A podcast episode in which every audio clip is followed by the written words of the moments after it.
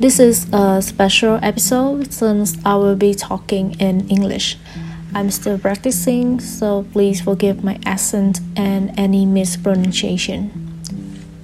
So, today I would love to share my rabbit hole about ancestral plan in MCU after watching Black Panther Wakanda Forever.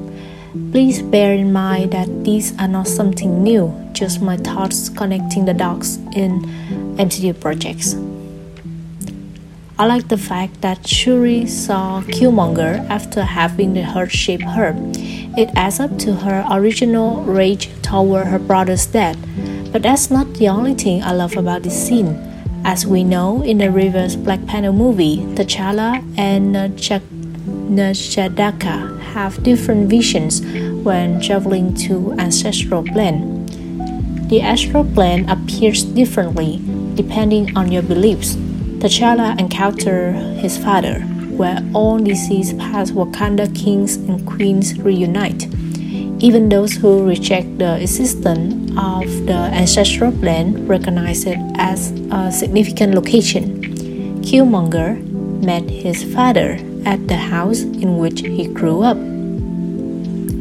So the palace meeting room, I don't know if that's the right word to describe the place, is where Shuri shows up after drinking artificial herb.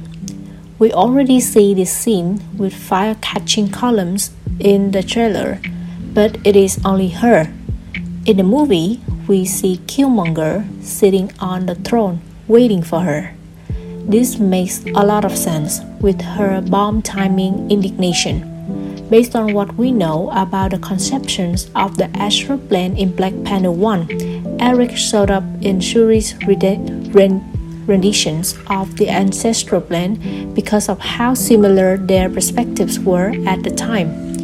It is where when Wakanda most needed to be defended from Talokan, Shuri was devoted to producing the heart-shaped herb to have the ability to protect her people.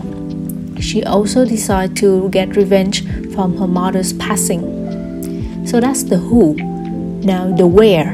Why the palace meeting room? From my point of view, is where she was traumatized by the recent tragedy, and until she drank that herb, her heart has still been full of revenge so the astral plane could have been her lab with the appearance of her mother and possibly her brother, instead of a cousin she hates most, yet shares the same ideas with her. Talking about connecting the thread of uh, MCU besides uh, the most recognizable character, Valentina de Fontaine, aka ex-wife of Everett Ross, whom he mentioned in a deleted scene of Black Panther 1. It is, again, the concept of astral plane. I've been dying to draw the lines to Moon Knight, one of the most distant projects of this universe. Thank God that Taweret mentioned the ancestral plane when explaining what a Duat was to Mark and Steven. So Taweret said that you'd be surprised how many intersectional planes of untethered consciousness exist like the ancestral plan, because the Duat's true nature is impossible for the human mind to comprehend. You may perceive this realm as something more easily recognizable to you. So the keyword is untethered consciousness and perceive the realm as something more easily recognizable to you.